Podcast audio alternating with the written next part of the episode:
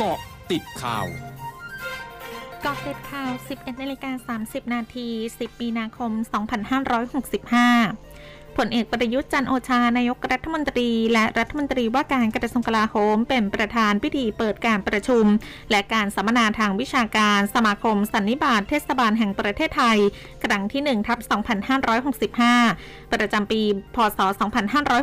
2565 ผ่านระบบวิดีโอคอนเฟอเรนซ์โดยระบุว่าเทศบาลเป็นอีกกลไกหนึ่งที่มีความสำคัญต่อการบริหารราชการแผ่นดิน ซึ่งถือเป็นหน่วยที่มีความใกล้ชิด และสามารถเข้าถึงประชาชนในพื้นที่ต่างๆ เพื่อแก้ไขปัญหาเฉพาะหน้าที่เกิดขึ้นในชุมชน รวมทั้งมีบทบาทสำคัญในการบำรุงรักษา และพัฒนาท้องถิ่นให้เป็นไปด้วยความเรียบร้อย ซึ่งรัฐบาลเห็นถึงความสำคัญของการพัฒนาท้องถิ่น จึงได้วางแผนงานเพื่อส่งเสริมให้ท้องถิ่นมีประสิทธิภาพ ดยมุ่งเน้นการขับเคลื่อนการทำงานร่วมกันระหว่างส่วนกลาง ส่วนภูมิภาคและส่วนท้องถิ่น เพื่อให้การขับเคลื่อนการพัฒนาประเทศสอดคล้องกันทั้งต้นทางกลางทางและปลายทาง พลเอกประวิตยวงษ์สุวรรณรองนายกรัฐมนตรีเผย ที่ประชุมคณะกรรมการบริหารสถานการณ์ฉุกเฉิน หรือกอบชเห็นชอบตามข้อเสนอของกอรมนภาคสี่ส่วนหน้า ในการขอขยายระยะเวลาการประกาศสถานการณ์ฉุกเฉินที่มีความร้ายแรง ในพื้นที่จังหวัดชายแดนภาคใต้ ยกเว้นอำเภอศรีสาครอำเภอสุไหงโกลกอำเภอแวงอำเภอสุขิริน จังหวัดนราธิวาส อำเภอไม้แก่น อำเภอแม่ลาน จังหวัดปัตตานี และอำเภอเบตง อำเภอกาปัง จังหวัดยะลา ออกไปอีกเป็นระยะเวลา 3 เดือน ทั้งนี้ตั้งแต่วันที่ 20 มีนาคมถึง 19 มิถุนายนนี้ โดยเป็นการขยายระยะเวลาครั้งที่ 67 เพื่อให้เกิดความต่อเนื่องและมีประสิทธิภาพในการปฏิบัติงานของเจ้าหน้าที่ ให้สามารถดูแลรักษาความปลอดภัยในชีวิตและทรัพย์สินของประชาชนในพื้นที่ จ้าหน้าที่กองพิสูจน์หลักฐานเข้าเก็บหลักฐานหาสาเหตุเรือบรรทุกน้ำมันระเบิดในพื้นที่จังหวัดสมุทรปราการ ติดตามการรายงานสดจากคุณนพพล ธนัทเจริญ ทีมข่าวอสมทสมุทรปราการ m c o t News FM 100.5 ค่ะ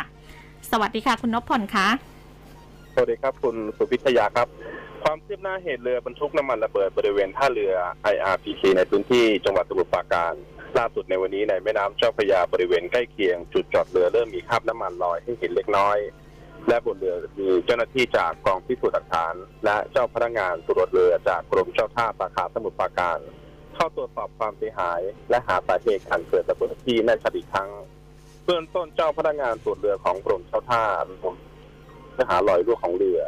หากพบ ความเสียหายจะทำการซ่อมแซมอุดรอยรั่ว จากนั้นจะทำการลากเรือออกจากท่าเรือไปตรวจสอบอีกครั้งในพื้นที่ของกรมเจ้าท่า เพื่อเปิดให้ท่าเรือดำเนินการได้ตามปกติส่วนความเสียหายจากแรงระเบิดพื้นที่ที่ได้รับความเสียหายมากที่สุดคือวัดคูนอกและโรงเรียนวัดคูนอกที่ถูกแรงอัดทำให้ฝ้าเพดาน หลังคาและกระจกได้รับความเสียหายส่วนต้นเจ้าหน้าที่จากเทศบาลเมืองรัดหลวงลงพื้นที่ตรวจสอบความเสียหายและบันทึกภาพไว้เป็นหลักฐานแล้วจบการรายงานครับ ค่ะ ขอบคุณคุณนพพลค่ะ สภาอุตสาหกรรมแห่งประเทศไทย หรือสออทอเผยผลการสำรวจดัชนีความเชื่อมั่นภาคอุตสาหกรรมในเดือนกุมภาพันธ์ 2565 อยู่ที่ระดับ 86.7 จากระดับ 88 ในเดือนมกราคม โดยค่าดัชนีปรับตัวลดลงครั้งแรกในรอบ 6 เดือน จากปัจจัยการแพร่ระบาดของโรคโควิด -19 สายพันธุ์โอไมครอน มีจำนวนผู้ติดเชื้อในประเทศเพิ่มขึ้นต่อเนื่อง กิจกรรมทางเศรษฐกิจชะลอตัว ต้นทุนการผลิตปรับตัวสูงขึ้นจากราคาวัตถุดิบราคาพลังงานที่ปรับตัวขึ้นตามทิศทางราคาตลาดโลก รวมถึงปัญหาข้อพิพาทระหว่างรัสเซียและยูเครน บรรยากาศการซื้อขายทองคำที่ถนนเยาวราชในวันนี้ยังคงคึกคักแม้ราคาทองคำวันนี้จะปรับตัวลดลง 500 บาท แต่ยังถือว่าอยู่ในระดับสูง ในขณะที่ห้างทองต่างๆ แต่ละร้านได้มีการบริหารจัดการทองคำซึ่งบางร้านมีการแจกบัตรคิว และต่อแถวรอบริเวณด้านนอกได้ ขณะที่บางร้านมีการจัดระเบียบและเรียกลูกค้าเข้าร้านในจำนวนจำกัด โดยที่เหลือต้องรอด้านนอก ทั้งนี้เพื่อลดความเสี่ยงของการติดเชื้อโควิด -19 และผู้ที่เข้ามาภายในห้างทองต่างๆ ต้องสวมใส่หน้ากากอนามัยตลอดเวลา ช่วงนี้ไปเกาะติดวิกฤตรัสเซียยูเครนค่ะ เกาะติดวิกฤตรัสเซียยูเครน กองทุนการเงินระหว่างประเทศหรือ IMF เผย คณะกรรมการบริหารของ IMF เห็นชอบวันนี้ ในการอนุมัติเงินฉุกเฉิน 1,400 ล้านดอลลาร์สหรัฐให้ยูเครน เพื่อรองรับความต้องการในการใช้จ่ายอย่างเร่งด่วน และบรรเทาผลกระทบทางเศรษฐกิจที่เกิดจากการรุกรานของรัสเซีย ด้านนางคริสตาลินาจอร์เจียวากรรมการผู้จัดการ IMF ระบุในแถลงการณ์ว่าการที่รัสเซียรุกรานยูเครนทำให้เกิดวิกฤตครั้งใหญ่ทั้งด้านมนุษยธรรมและเศรษฐกิจพร้อมทั้งคาดการณ์ว่ายูเครนจะประสบภาวะตกต่ำทางเศรษฐกิจอย่างหนักในปีนี้ ช่วงนาคืบหน้าข่าวอาเซียนค่ะร้อยจุดห้าคืบหน้าอาเซียน สำนักบรรเทาภัยพิบัติแห่งชาติของอินโดนีเซียเผยวันนี้เกิดการปะทุของภูเขาไฟเมราปี ซึ่งอยู่ในจังหวัดยอกจาการ์ตาทำให้มีกลุ่มควันลาวา และเท่าฐานภูเขาไฟพุ่งออกมา ในช่วงใกล้เที่ยงคืนของคืนที่ผ่านมา จนถึงเวลา 2 นาฬิกาวันนี้ตามเวลาท้องถิ่น ขณะที่มีผู้อยู่อาศัย 253 คนรอภูเขาไฟที่ต้องอพยพออกจากบ้านเรือน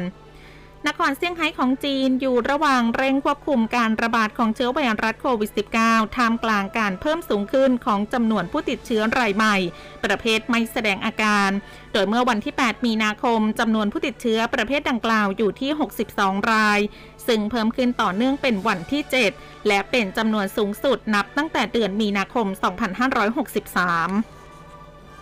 Family Mart ซึ่งเป็นร้านสะดวกซื้อรายใหญ่ในญี่ปุ่นเผยวันนี้ ลูกค้าจะไม่ได้รับซ่อมพลาสติกเมื่อซื้ออาหารใน Family Mart อีกต่อไป แต่จะได้รับตะเกียบที่ทำจากไม้ไผ่แทน ซึ่งเป็นส่วนหนึ่งของความพยายามลดขยะ โดยจะเริ่มดำเนินการใน 10 สาขาของกรุงโตเกียวตั้งแต่วันนี้ ซึ่งจะประเมินปฏิกิริยาของลูกค้า และผลกระทบต่อยอดขายก่อนดำเนินการทั่วประเทศ ทั้งหมดคือกอติดข่าวในช่วงนี้ สุพิชยาถาพันรายงานค่ะ